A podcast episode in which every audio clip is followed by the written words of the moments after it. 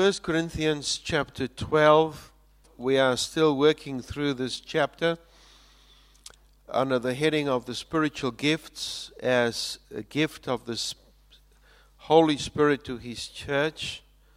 We want to work out how do these things apply to us and how did it apply to the Corinthian church. So 1 Corinthians chapter 12, and we are going to read verses 12 to 31. On the other hand, after we've read this chapter, you don't close the Bible and just leave it there. We'll come back and also look at chapter 13 very quickly. So 1 Corinthians chapter 12, we're going to read verses 12 to 31. The body is a unit, though it is made up of many parts. And though all parts are many, they form one body. So it is with Christ. For we are all baptized by one Spirit into one body. Whether Jews or Greeks, slave or free, and we are all given the one Spirit to drink. Now the body is not made up of one part but of many. If the foot should say, because I'm not a hand, I do not belong to the body, it would not it would not for that reason cease to be part of the body. If the ear should say, because I am not an eye, I do not belong to the body, would it for that reason cease to be part of the body? If the whole body were an eye, where would the sense of hearing be? If the whole body were an ear, where would the sense of smell be? But in fact, God has arranged the parts in the body, every one of them, just as He wanted them to be. If they were all one part, where would the body be? As it is, there are many parts, but one body. The eye cannot say to the hand, I don't need you. And the head cannot say to the feet, I don't need you. On the contrary, those parts of the body that seem to be weaker are indispensable, and the parts that we think are less honorable we treat with special honor.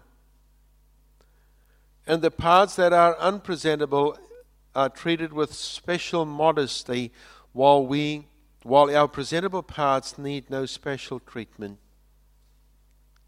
But God has combined the members of the body and has given greater honor to the parts that lacked it, so that there should be no division in the body, but that its parts should have equal concern for each other. If one part suffers, every part suffers with it. If one part is honored, every part rejoices with it. Now you are the body of Christ, and each one of you is a part of it. And in the church, God has appointed first of all apostles, second prophets, third teachers, then workers of miracles, also those having gifts of healing, those able to help others, those with gifts of administration, and those speaking in different kinds of tongues. Are all apostles? Are all prophets? Are all teachers?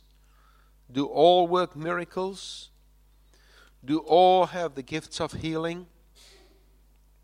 Do all speak in tongues? Do all interpret?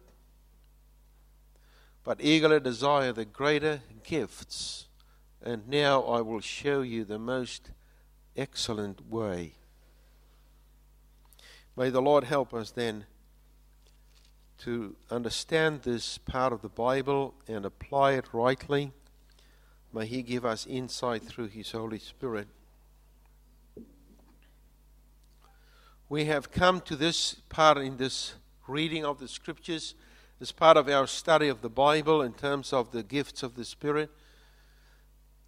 Just to recap, Ephesians chapter 4, it tells about the gifts given to the church so that each one, according to the gift given, would help to build up the church so that we become mature as we display our unity in Christ under His leading. Then we looked at 1 Corinthians chapter 12, the first part of the chapter, where it talks about the fact that God gives gifts as He determines, and it is for the good and the benefit of all. No gift is given, is ever given, which is not for the benefit of the church. Then last week we looked at what the Corinthian church really looked like. And as we went through 1 Corinthians, we understand basically from about every chapter in that book that the Corinthians had a problem with basically every aspect of theology and worship. There was basically, let's put it this way, Corinthians is not a model church. It was no model church. So if we want to take from the Corinthians only chapter 12 and 14 to base the whole theology of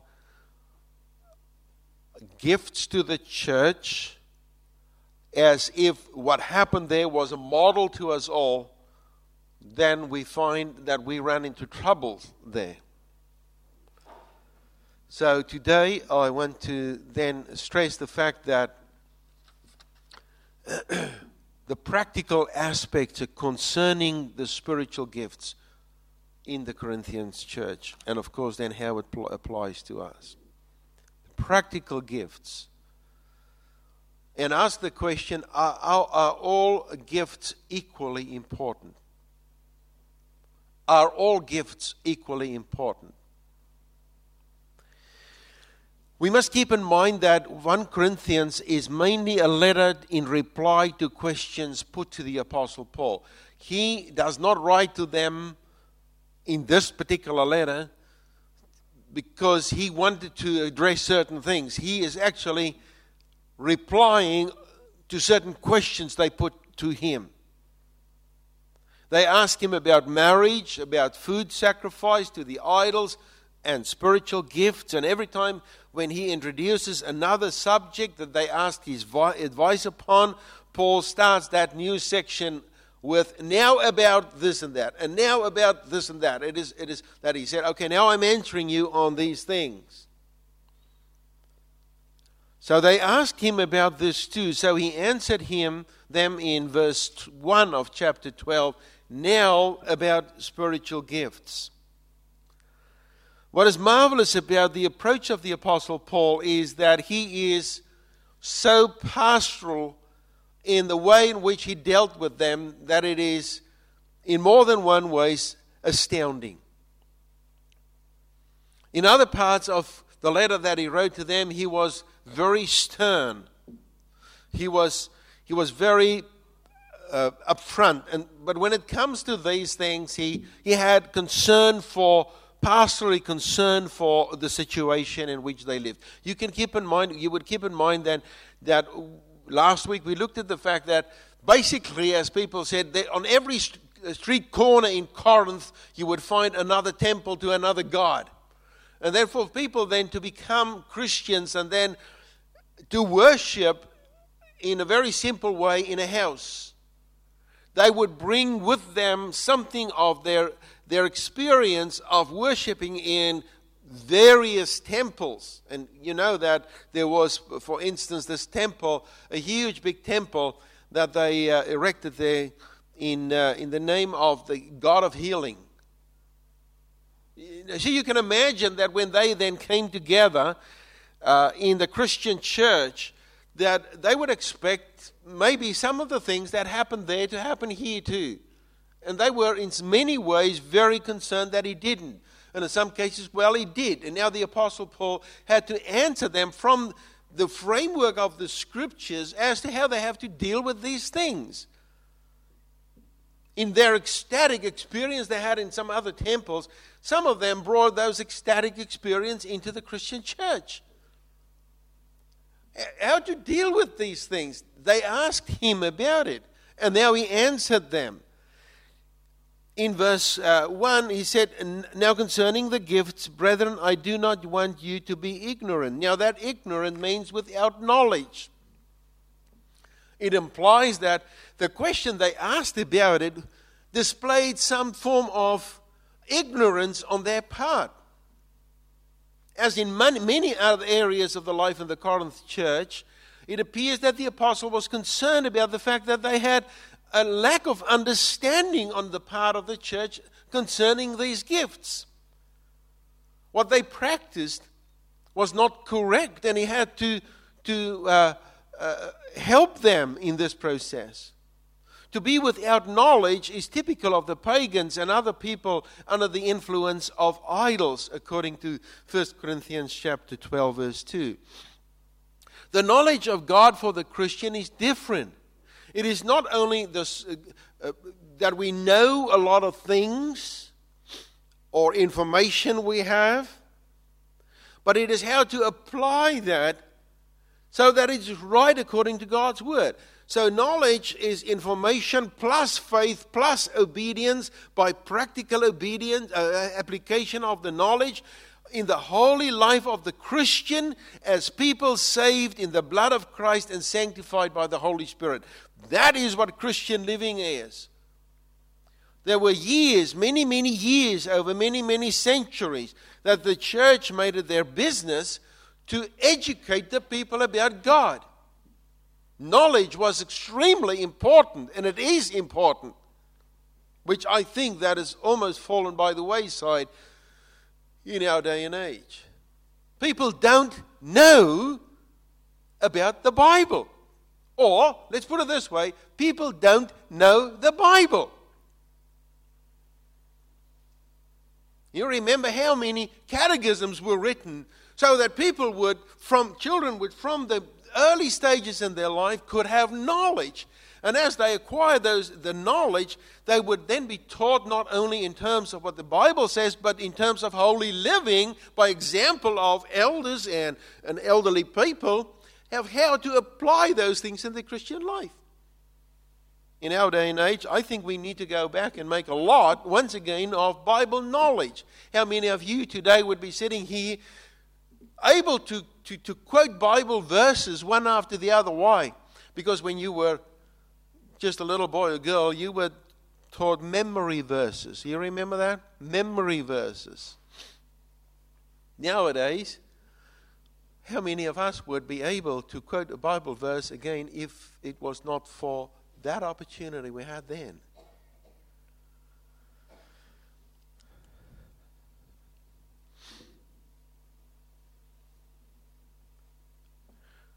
Two very important principles that we need to understand from that, and it might come as a shock. Directly after making these introductory remarks, the apostle says two very important qualifications. And when he talks about the gifts now, he's only talking about the so-called speaking gifts. So by the way, speaking gifts, if that is a correct labeling of the word there, I don't know, but I got that in some commentary.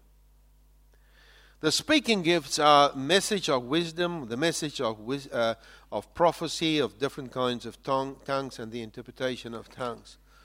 But when he speaks about this, he says, no one can, by the Spirit, curse Jesus. It is not impossible to think that some members of the Corinth church, or at least some who came to worship with them, actually cursed the Lord Jesus Christ, and through it, by the Spirit.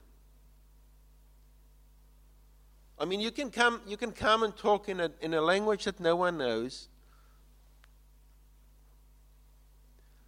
You can say things that no one knows. I went to on a trip between South Africa and Australia.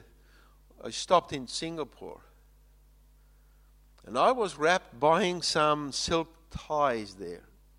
And you can buy silk ties there those days for $10. I mean, it was just cheap. I bought one with something written on it, and I'll never forget that when I got to a certain church in Brisbane, someone asked me, "Where did you get that tie?"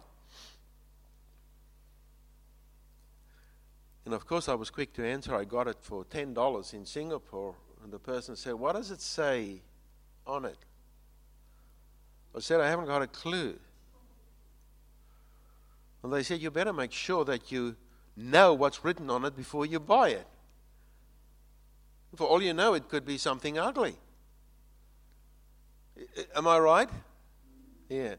So if people, like with those in the time of Corinth, would speak in all forms of tongue, they could actually say something without really knowing what it is.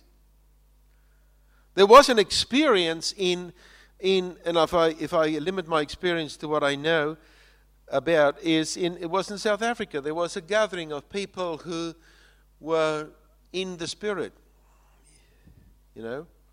and someone walked in and rattled off a lot of things in a tongue no one could understand.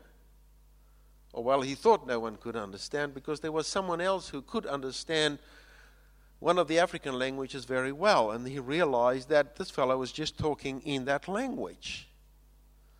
But this fellow actually said a lot of bad things. And he got up and he said, "You better sit down and shut up. You're in God's church." Point of the matter is, how would we know if someone speaks in a language that what is said is biblically correct and is honoring God? The next thing is, without the Spirit, no one can know Jesus, calling him Lord. In other words, what the apostle wants to say here is this: if you know the Lord Jesus Christ as your Lord and Savior, be sure that you are blessed with the Holy Spirit. There are some people out there who say that if you have not spoken in tongues, if you've not been ecstatic, if you've not done all these things, then you are not a Christian yet. The apostle says, know this: if God planted in your heart that sure knowledge that you are his child, you know how you know that? You know that by the Spirit. So with those introductory remarks, let's go to the practical application. What follows in the rest of this chapter is basically to show the Corinthians how these principles are applied by the Holy Spirit in the church. There are different gifts, but the same Spirit. He says in verse 11, all these are at work, are the work of one and the same Spirit, as he gives to each one just as he determines. It's one and the same Spirit. This means that no one can doubt the salvation of the other purely based on the manifestation or the lack of the manifestation of certain gifts. You get that? I want to apply this.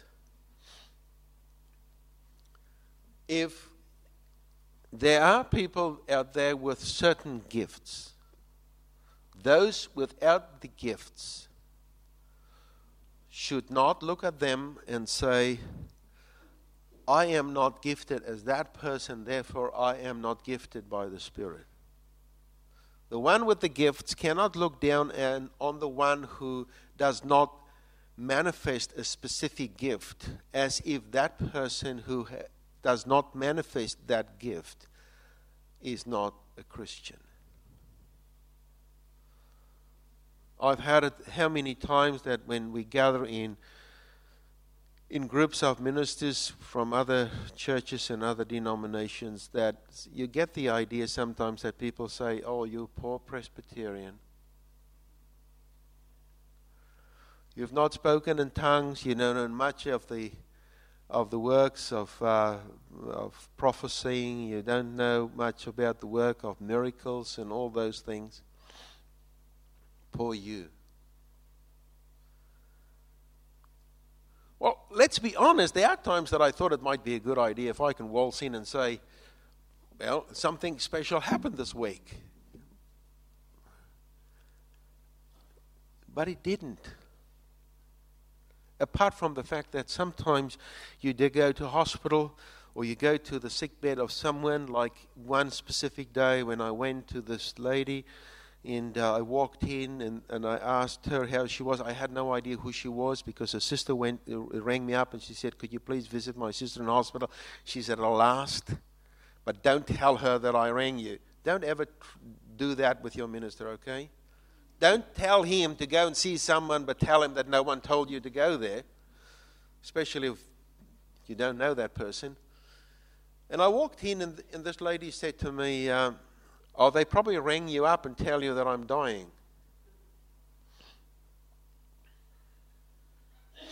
So what do you say? I thought I'd be honest, and I said, yes, they told me that you are dying, you've got cancer. That's why they're concerned for you, and that's why I'm here to pray for you. She said, I appreciate that, and you know what? I believe that God can heal me.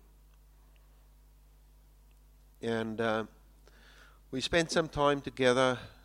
I held her hand and I prayed for her. There was no ecstatic anything that happened there. It was a Thursday morning. It was about 11:30, I remember that. And I left. And on Sunday morning at the church, we usually met people as they came into church. There was this lady. In amongst everyone, she was walking up to me with a smile that big on her face. And she said, on Friday morning, when she went in for more scans and tests and all these, they couldn't find one single cancer cell in her body. She was healed. By God's grace.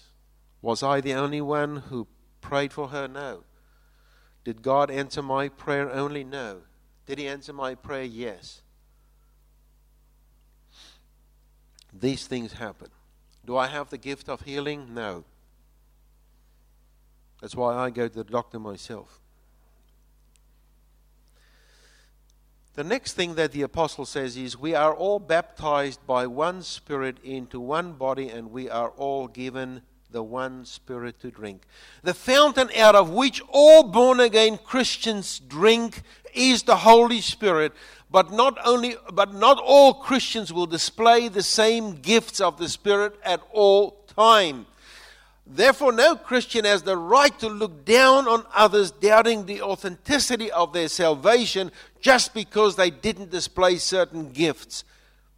That is what the Bible talks about in verses 14 to 20 of 1 Corinthians chapter 12. Now, the theme then of 21 to 27 is to point out that there is no such a thing as an important or a more honorable spiritual gift of one on top of the other. There cannot be division in the church, because the church is the body of Christ based on the different functions assigned to different members by the same Spirit. The question is not which gifts are important and which are unimportant. The question is not about gifts at all. The matter is the purpose of the gift. We've got it wrong if we think that it's all about the gift. The gift is not given for the gift itself. The gift is given for the purpose of it, and the purpose of it is to build up the church of the Lord Jesus Christ. What did the Holy Spirit have in mind? with the gift is what counts, and not what the person can say about him or herself and others based on that gift they received. So now he goes into what is most beneficial for the church, and he ranks the gifts. There is no distinction between people based on the gifts they received from God. All members of the household of God are important. I can't say that I'm more important than anyone else. I can't say because I happen to preach every Sunday I'm more important. All of us are important, but not everything we do are necessarily equally important. The fact of the matter is people and gifts are not the same. I am not my gift, and you are not your gift, and your worth does not lie in the gift you have been given, but your worth lies in the fact that you know the Lord Jesus Christ and that you are part of the body. We are members of the body of Christ, and as members we receive gifts for the benefit of the whole body. Fact is, not all gifts are equally important. There are certain things that are just not important, or not as important. With this in mind, the apostle spells out the purpose of the gifts, and he gives the gifts a ranking, and he uses terms like first of all, and then second, and then third, and then after that, and then, and then, and then. What do you do when you do that? You list them in terms of what is important, isn't it? What comes last in this list? Check that out. What comes last in this list? Speaking in tongues.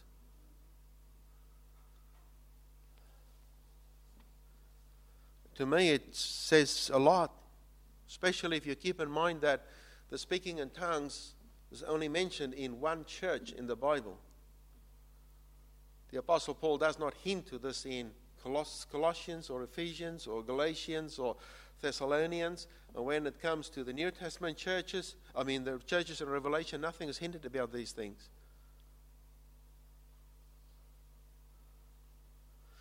I think it's also important to note that the word determine in verse 11 is stated in the present tense. Go and look through that.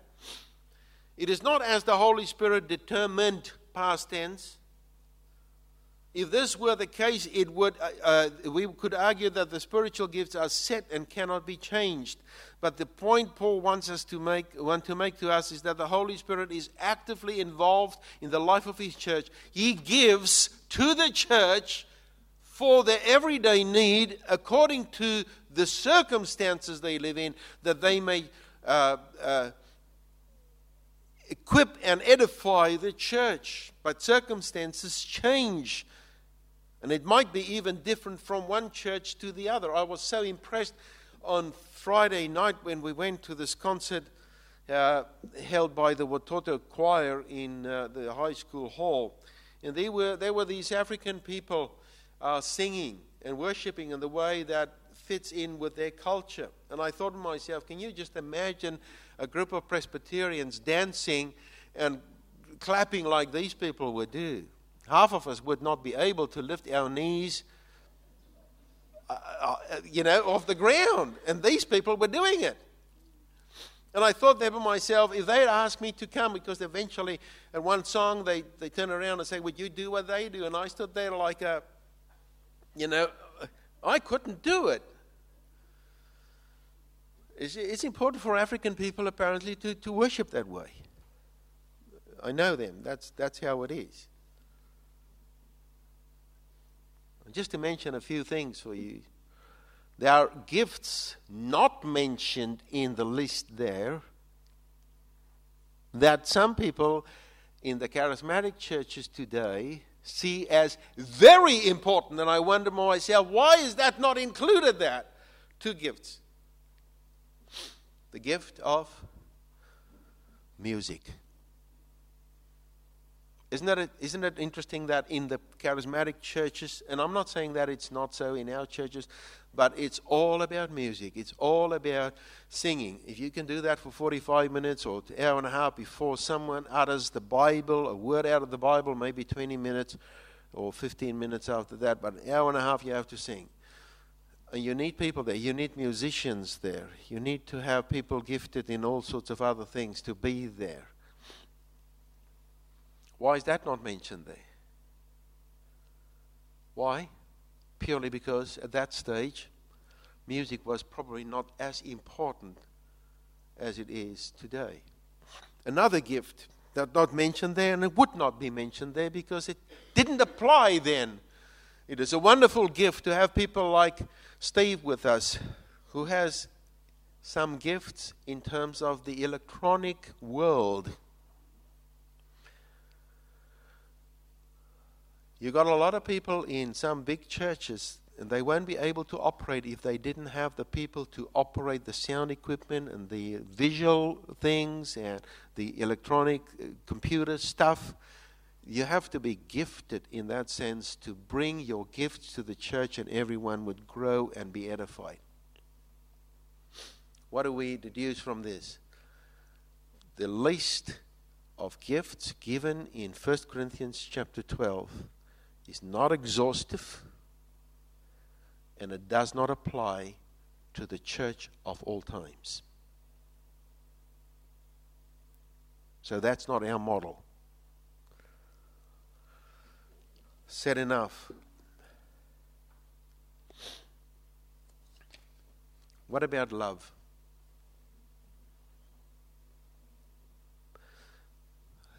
You've got the Bible open at 1 Corinthians chapter 13, and I won't dwell on this for long. The Apostle Paul calls love a great gift. It says there in the end of verse 31 of chapter 12, he says, "And now I will show you the most excellent way." He says, you think you've got gifts of healing and prophecy. You think you've got gifts of speaking in tongues. You've got gifts of all these things. You know what's the best? Love. Then in verse 1 he says, verse chapter 13, one might have the gift of tongues,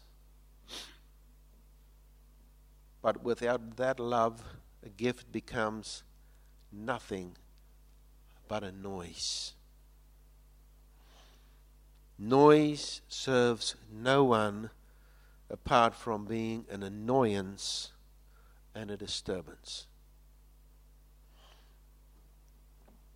And I find it so sad that people look down upon other people in disgust almost if they cannot display these gifts as others can display them.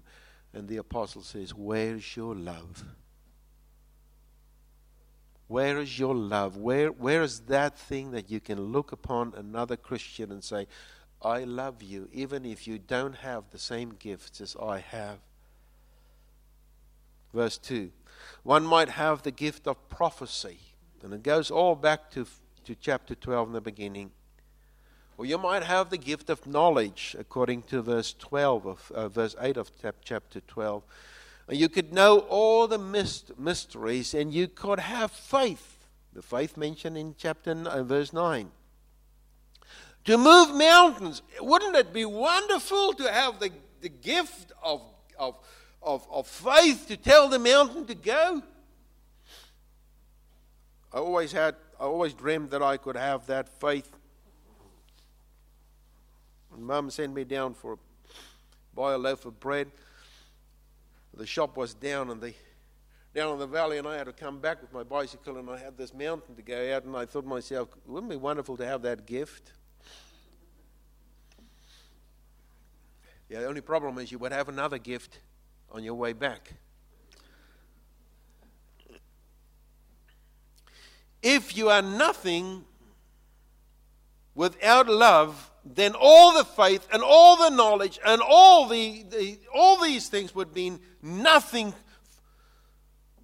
because it would not contribute to the common good of the church. Verse 3. What a marvelous statement. If I have the gift to serve others in the form of helping other people or healing them or administration or in whatever other way, and I don't have the love that goes with it, it means absolutely nothing.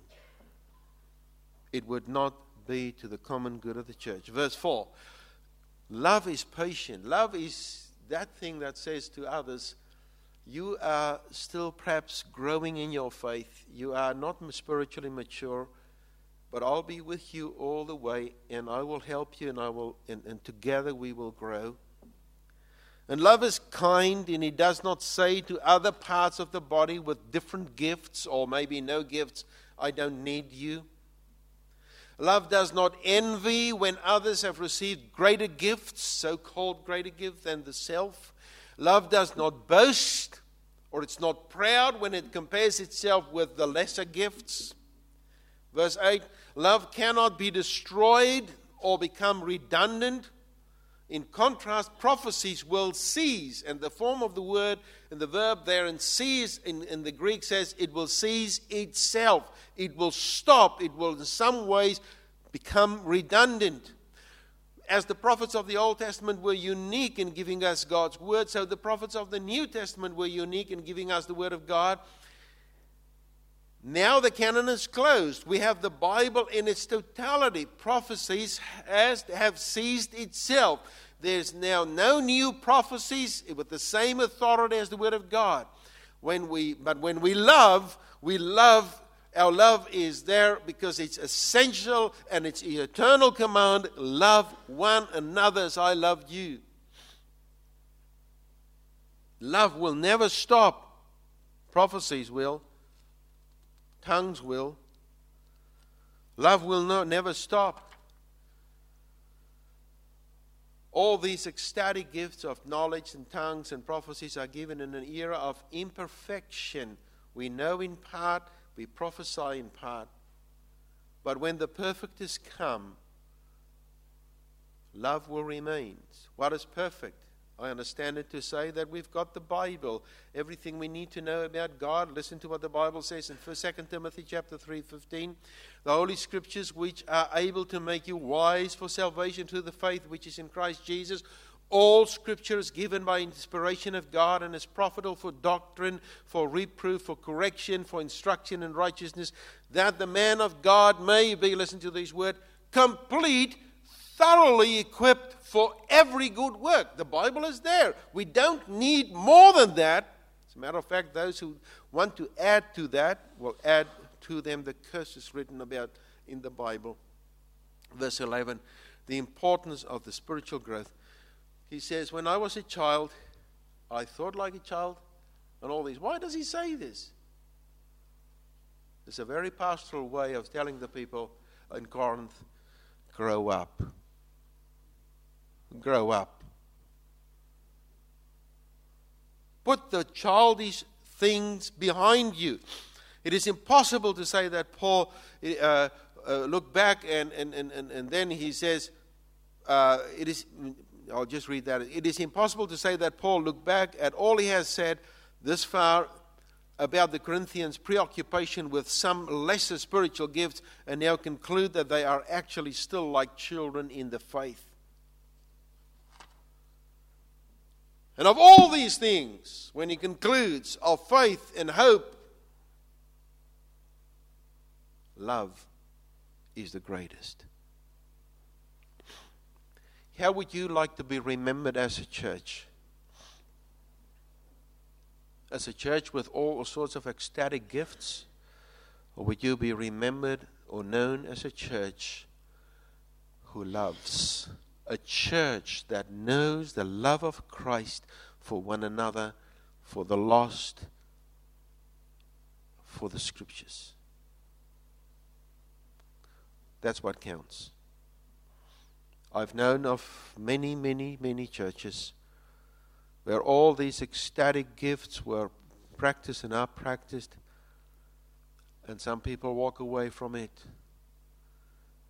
rejected, disillusioned, lost, without love. Next week, Lord willing, we'll go to chapter 14 and we'll try to answer some questions there from the Bible. Let us pray. Our God and our Father, teach us to love, teach us to have patience with one another. Teach us to grow up in our Christian faith. Teach us to love you, to love your word, to love your people. Teach us, Lord, to do our bit, everyone, as you have gifted us in different ways. We pray this in the name of Jesus Christ. Amen. Hymn number 293, Christ is made the sure foundation.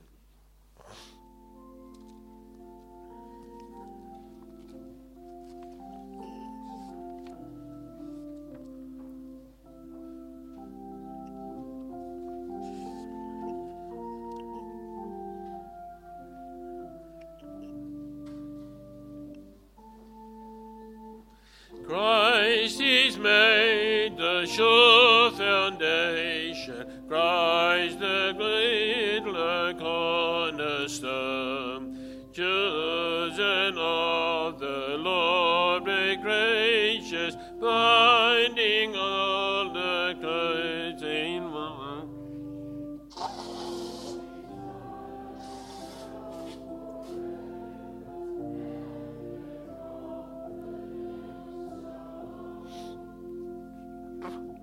while within the holy city, dearly loved of God on high, in exalted jubilation, sing the perfect harmony.